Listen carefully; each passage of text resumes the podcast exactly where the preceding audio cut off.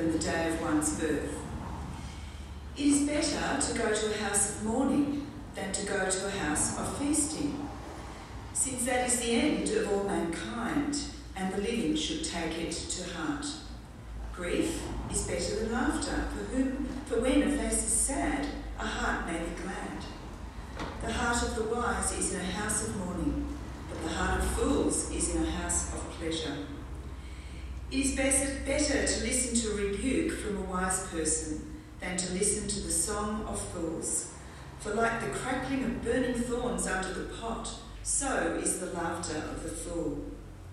This too is futile. Surely the practice of extortion turns a wise person into a fool, and a bribe corrupts the mind. The end of a matter is better than its beginning. A patient spirit is better than a proud spirit. Don't let your spirit rush to be angry, for anger abides in the heart of fools. Don't say, Why were the former days better than these? Since it is not wise of you to ask this. Wisdom is good, as good as an inheritance and an advantage to those who see the sun, because wisdom is protection as silver is protection. But the advantage of knowledge is that wisdom preserves the life of its owner. The work of God, for who can straighten out what he has made crooked? In the day of prosperity, be joyful, but in the day of adversity, consider God has made the one as well as the other, so that no one can discover anything that will come after him. In my futile life, I have seen everything. Someone righteous perishes in spite of his righteousness, and someone wicked lives long in spite of his evil. It's the end of the reading.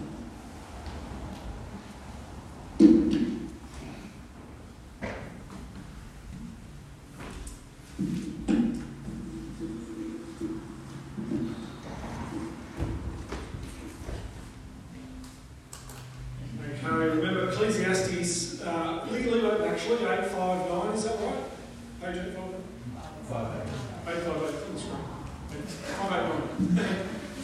um, but do open it up because, like, it's so odd, weird, and do need, open it up because we're going to go through it and also it will just be helpful to kind of look at it and maybe you'll be able to grasp what it's saying. I think, I think, I think, I think I understand what's going on. And so, yeah, listen and see if you can piece it together. But remember the big picture, and we start with the big picture, is that it's about a teacher. Ecclesiastes is about a teacher, a philosopher, or a, a king even, and he's seeking a path in life for fulfillment.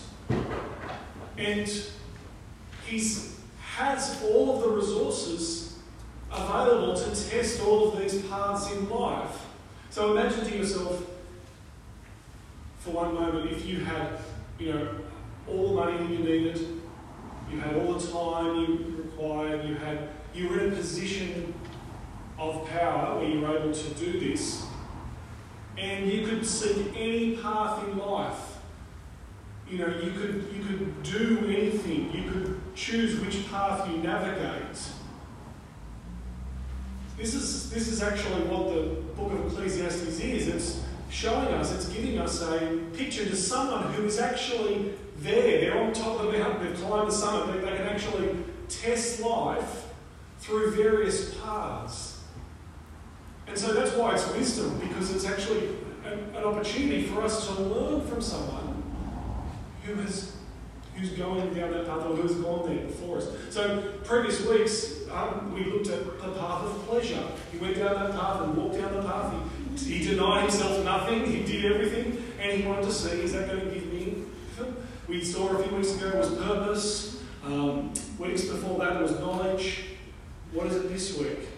Verse 23. You see at the top of chapter 7, what's the title? It says something about wisdom. It's wise, wise sayings. I know we read out verse 23, but have a look at it. It's chapter 7, verse 23.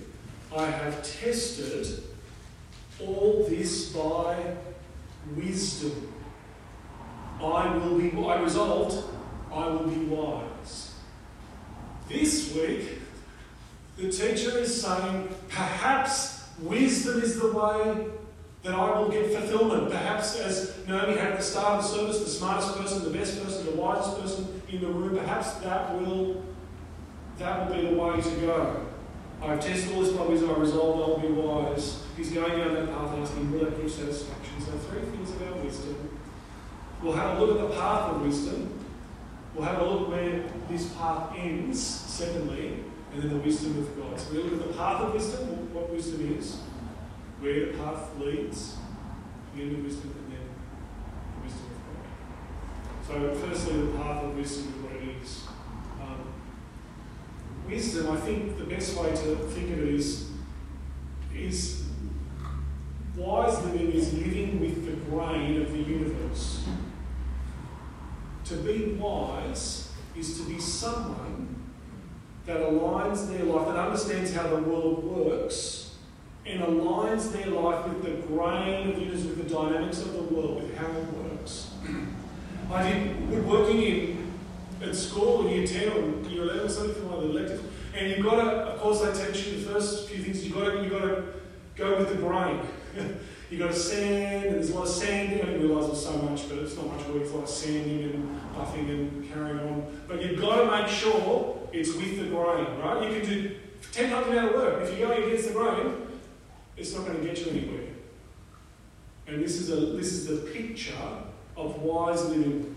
To be a wise person is someone who understands how the world works, understands the patterns of the world, and works with that dynamic of the world. And the Bible has in it chunks that are called wisdom literature.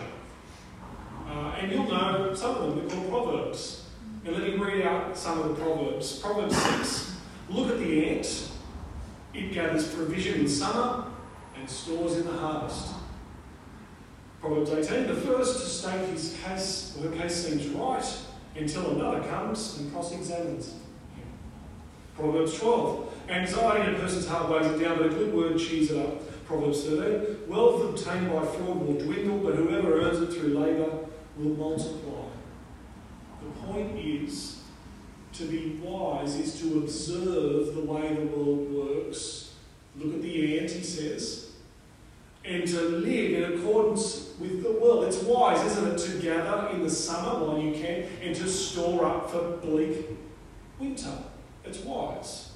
It's wise to hear both sides of the argument before you make a judgment. It's wise to obtain money through good means. It's, that's what wisdom living is. And it's not even just in the Bible. There's Proverbs and there's, well, Psalms isn't really wisdom, but Proverbs is, Job is, Ecclesiastes is wisdom, kind of wisdom literature. But it's also in the world as well, isn't it? The idea of wisdom. I mean, you could, there's so many different phrases. You can look up on any, on the, the web and find them very quickly, or you just see them in the little frames, you know, the, the nice little prints you can put them beside your bed or something. Here are a few examples. A journey of many steps begins with one. You know, you know that. No guts, no glory. That's wisdom. Um, your time is limited. Why waste it on living someone else's life? You know, mm. and, then, and the thing about wisdom, right, is you, you kind of it's that has that mm, that intuitive sense, doesn't it? Where you go, yeah, that's that is makes sense of how the world works. Steve Jobs apparently said that one. Living someone else's. Um, whether you get it from the Bible, whether it's coming from the world, all these sayings and aphorisms. The point is, they ring true. It makes intuitive sense. You working hard brings wealth. Planning better, better outcome, encouraging others with words, blessing others, it should bounce back to you. Notice Ecclesiastes 7. We're going to, we're going to open Ecclesiastes 7 now. Um, have a look, page 589. It sounds like Ecclesiastes 7 is like wisdom stuff. Look at verse 1. A good name is better than. Verse 2. It is better to go to. Verse 3. Grief is better than. Verse 4 and 5. Contrast the wise and the foolish. Says the heart of the wise is like this, and the heart of the foolish person. This is what happens in wisdom literature all the time. This is how you live wisely. In contrast, this is how not to live. The heart of the foolish. Verse 5. It's better to listen to uh, verse 9, there's another one there about wisdom. In verse 11, wisdom is as good as an inheritance. It seems like, at first pass, that this is wisdom literature. This is another, just another wisdom literature. And this is in verse 23 I've tested all by wisdom, I resolved I'll be wise. It seems like the philosopher, the teacher, is intent on living with the grain of the universe To put it practically, it's like he wakes up in the morning, he's got his inspirational calendar, you know, what's 4th of June? Today it says, today is your opportunity to build the tomorrow you want. Ah, I'm going to do that one today. That's how he's going to live today. Um, that's wisdom living. But what does he actually find? How does it work out when he tests wisdom living? Did you notice? I mean, you, you probably, if you're reading it you can see in verse 23 where he says, toward the end, gives you a hint of where we're going. But let's go through this chapter 7 again. Let's look a bit closer Let's look closer at chapter 7. Look at chapter 7, verse 1. A good name is better than fine perfume. And apparently in the Hebrew it sounds really wonderful. The words, they rhyme and there's a nice nice cadence to it, and it sticks in the mind. A good name is better than fine perfume. Um, but then look at the next part verse. And the day of one's death is better than the day of birth. Is that on your inspiration calendar? I actually, I thought of that once actually having a D inspiration calendar. Like, I don't know if I can sell very well, but you know in the Bible you pick those verses, there's verses like this. Like imagine, you know, every morning death is the better than Anyway, that's I've got, I've got like these about making money stuff. They're not really good, but that's one of them. Um, I've got more if you want to. If interested, I'll let you know. And day of death is better than the day of birth. Look at verse two. Better to go to. You think it's going to say something. It says to the house of mourning. Everyone is sad. This is then the house of feast. It's better to actually go there. Grief is better than laughter. Verse 3. Where we have the foolish and the wise, they contrasted. The wise Look at verses 4 and 5. The wise are those who are mourning. What is going on here? Athos, the commentator on Ecclesiastes, calls these anti-proverbs. And he talks about verse 1, the one about perfume, and he says it's as if the, the, the writer has taken this beautiful phrase and then in the second verse he's clubbed the, the beauty out of it. And it goes on and it goes on and it goes on. It's like an inversion of wisdom. And look at verse 23. That's what we started with. I've tested all by wisdom. I result I'll be wise. But, what does it say? It was it was beyond me, and I was grasping after it because what exists is beyond my reach. It's very deep. Who can discover it? As I turn my thoughts to know and explore and examine wisdom and explanation and pattern, can I know how the world works? To know that wickedness is stupidity, folly is In other words, I want to know that it is folly, it is, you know, wickedness equals foolishness, righteousness equals blessings. He wants to make sense of the world. And who doesn't? To, to read this, it's very disjointed and it's making us probably feel uncomfortable. You go, this, this can't, this just isn't really true, or I don't really want to hear this.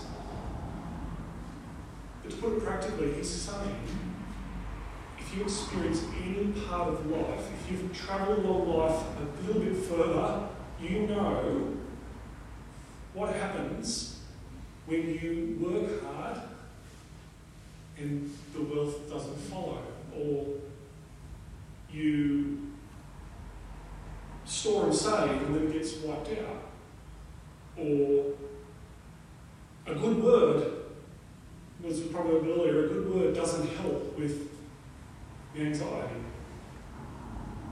You know, when, when, when you talk to someone, you, something's going on in your life, and you, you talk to someone, and they, they might say, Have you tried this? Why don't you try this? This is the wisdom, this is the pattern Lord. Have you tried this? But you know, I've tried that, or you know, the payoff didn't arrive, it doesn't happen, it doesn't work out.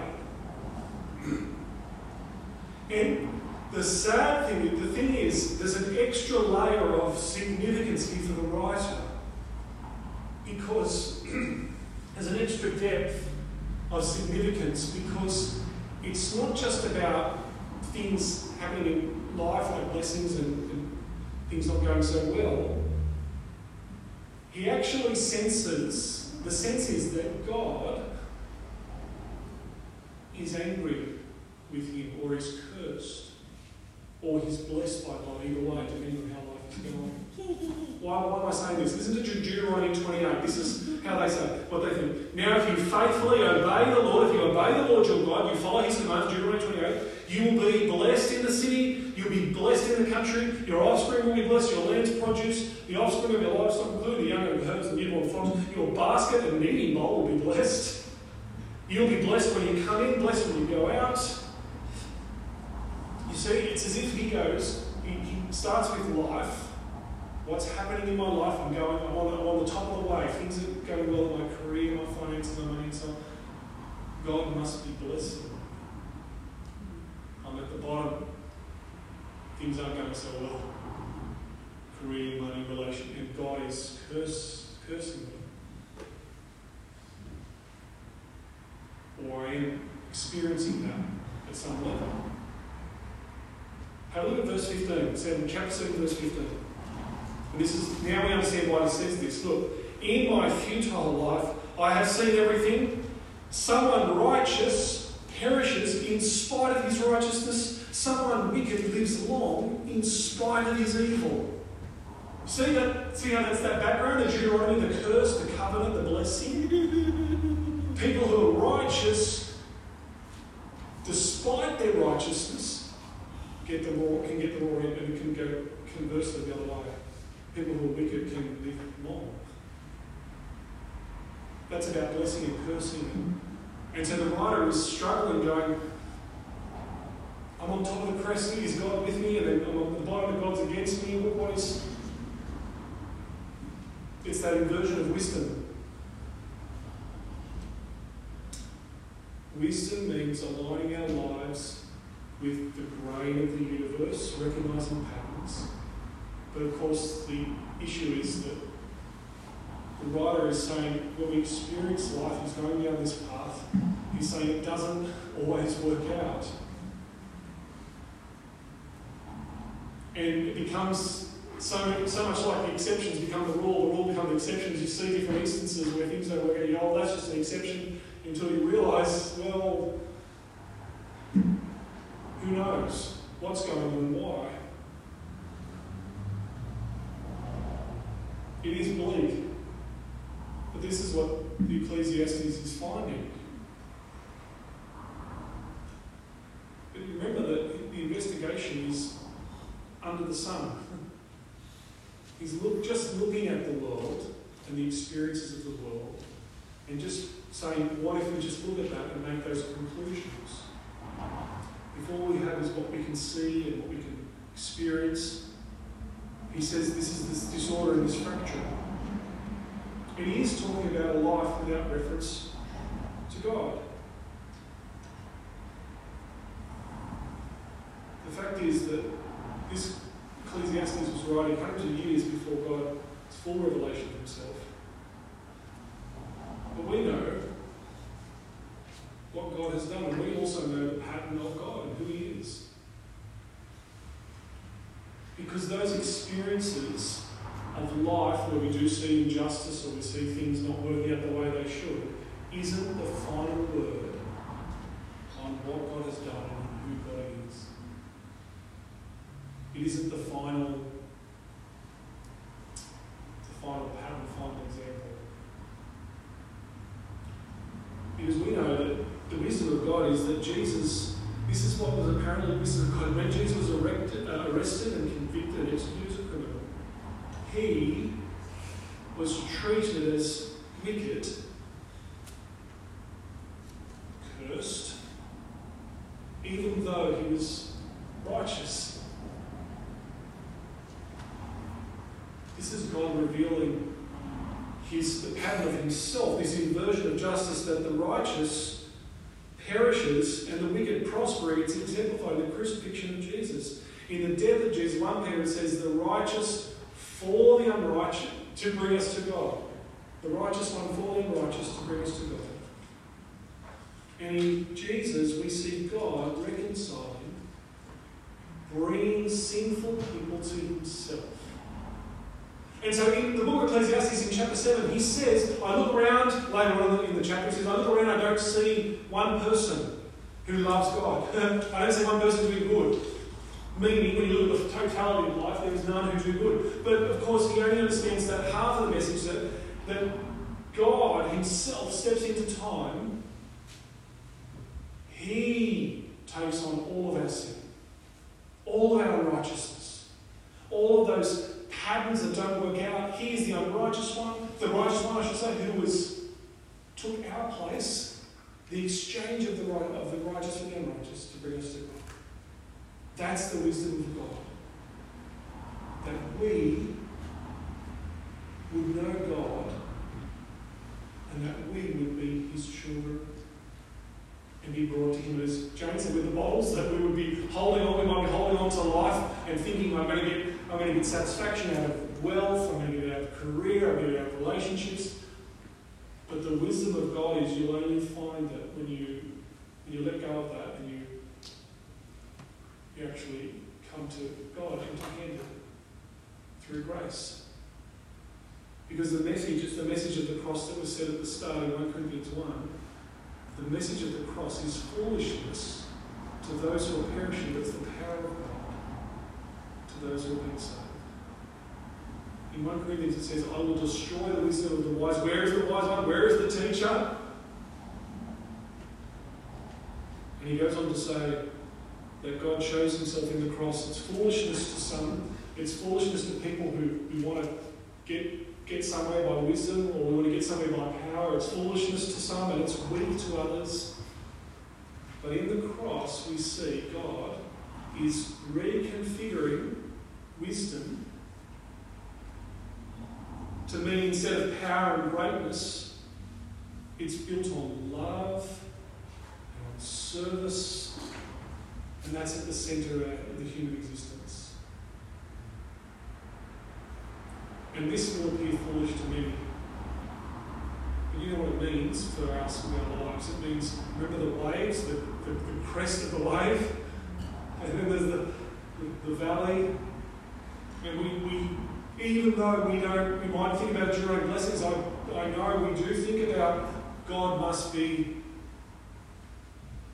or He must be happy, or we know it's not like that at all. We know it's straight on. We know that God loves us, and He's brought us into His kingdom. And it's not a it's not a curse on us. It's not. He's not saying you haven't done all the right things. He's not saying you haven't got aligned with wisdom and you need to work something out. What's the pattern here? No, we know God's. We know what God has done for us. We know what He thinks of us. Because in the cross, He's reconciled Himself to us. And we come before the foot of the cross and we can lay at the foot of the cross all those things and say, God, take them, let into my hands. Drain me of that wisdom that I think that I can come before you and I think that I can give this sacrifice and this is going to be enough. Help me to see more of your grace. What it means, of course, for us is that Now, to be wise, we say things like in the gospel, is it wise to build our lives on wealth? You know, it's not that, it's not that, but is it wise to have that as our, is it wise to build our life on reputation? Good names, better than we build our lives on the cross of Christ, on the one who loves us. Oh, that, that, that gives us that, that wave, you know, the up and down, and the, that gives us the, the grace and the, the knowledge and the goodness of what God has done. And it gives us to be people that, that live wisely in the world. And that's going to be really different from the way the world lives because we, we're going to, we're going to be people who don't build ourselves on power, but instead we serve, we love.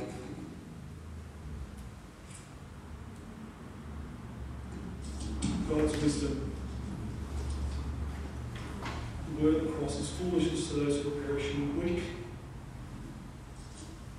to some, foolishness to others.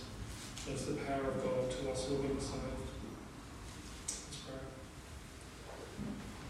Father, we thank you again that you don't leave us in the dark, that you have shown us who you are. that we um, we, we, your people, actually know the pattern of the universe. We thank you for that. We pray this week, when we get up in the morning, this tomorrow morning, we'll be people that don't need that inspirational quote, but we'll be people that take the time in the morning to listen to you, to count our blessings, to consider the previous day, what you have done, all the good things that you give us. Drink deeply from the fountain of your grace. And there will be people that go out ready to serve others, to love others because of your great love for us. Fill us, Lord. Would you fill us this week with the, the true knowledge of you, the depth, the height, the width, and the breadth of your love for us that we might be your people this week in your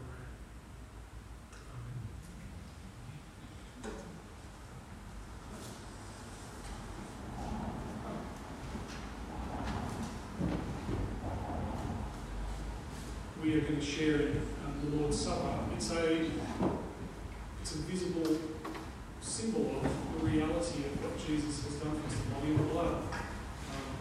It's the Lord's table, it's Jesus' table. If anyone has faith in Jesus and wants to share and to remember brotherhood and sisterhood who we're connected to, you're more welcome. If you're not going to faith in Jesus, not probably not for you, um, but the communion table is Jesus' table. Uh, for those who trust and have faith in Him. So we have a prayer. Um, we're going to pray prayer preparation, and then I'm going to talk about what the body and blood are, and we'll share yeah, there is, uh, as usual, there's great wine juice and there's also a gluten-free option. Let us know when you get to the table. The prayers will be very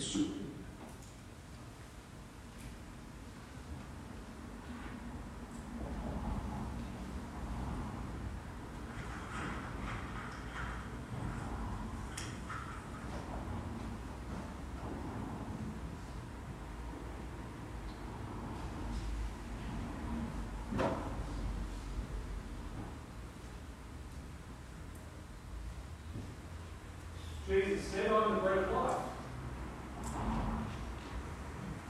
Whoever comes to me will never be hungry. Whoever believes in me will never be thirsty. And Jesus also said, a new command I give to you, that you love one another, even as I have loved you. God so loved the world that he gave his only Son, that whoever believes in him should not perish, but have eternal life.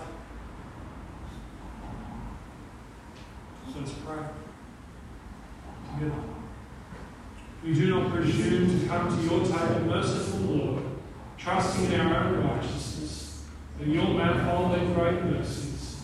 We're not worthy so much as to gather up the crumbs under your table, but you are the same Lord whose nature is always to have mercy. Christ, therefore, gracious Lord, so eat the flesh of your dear Son, Jesus Christ, and drink his blood, that we may evermore dwell in him and us. Uh, lift up your hearts. Let us give thanks to the Lord our God. All glory and honor be yours always and ever, mighty Creator, ever living God. We give you thanks and praise for your Son, our Saviour Jesus Christ, who by the power of your Spirit was born of Mary and lived as one of us. By his death on the cross and rising to new life, he offered the one true sacrifice of sin and obtained eternal deliverance for his people. Through him you revealed to us your glory in the communion of your love. Three persons, one God, ever to be worshipped and adored. And therefore, with the angels and with the archangels and all the company of heaven, we proclaim your great and glorious name, forever praising you and saying, Holy, holy, holy Lord, God of power and might, heaven and earth are full of your glory. Hosanna.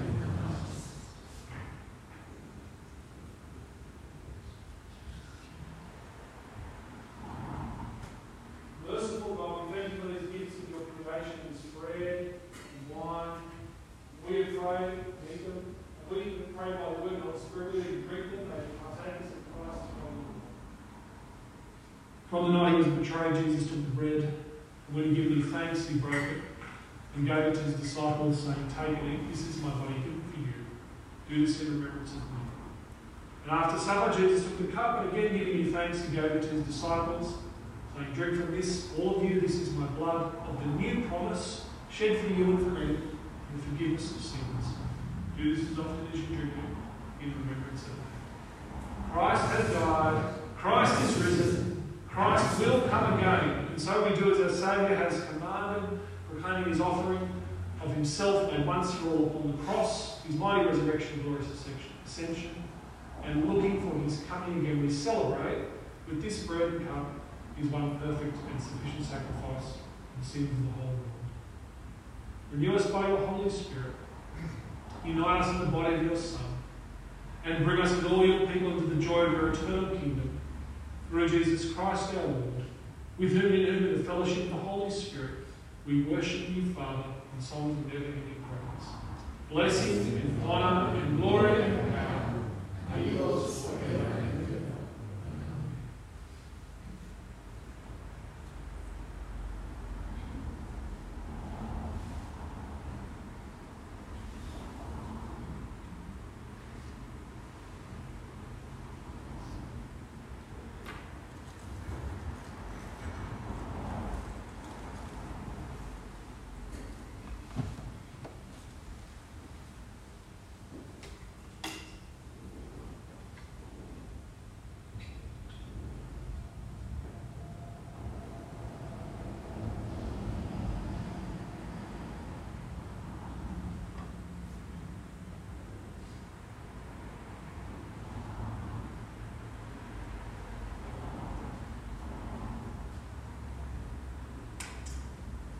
Come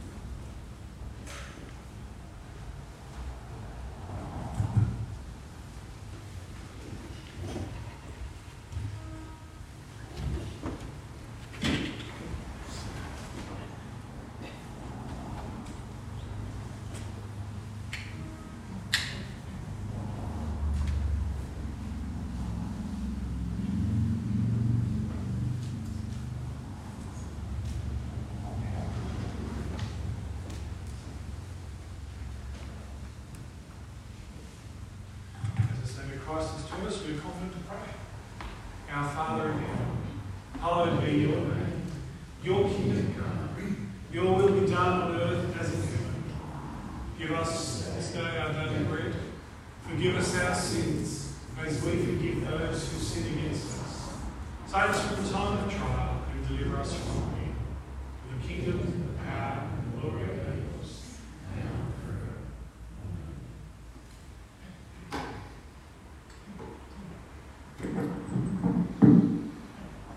Let's continue in prayer together.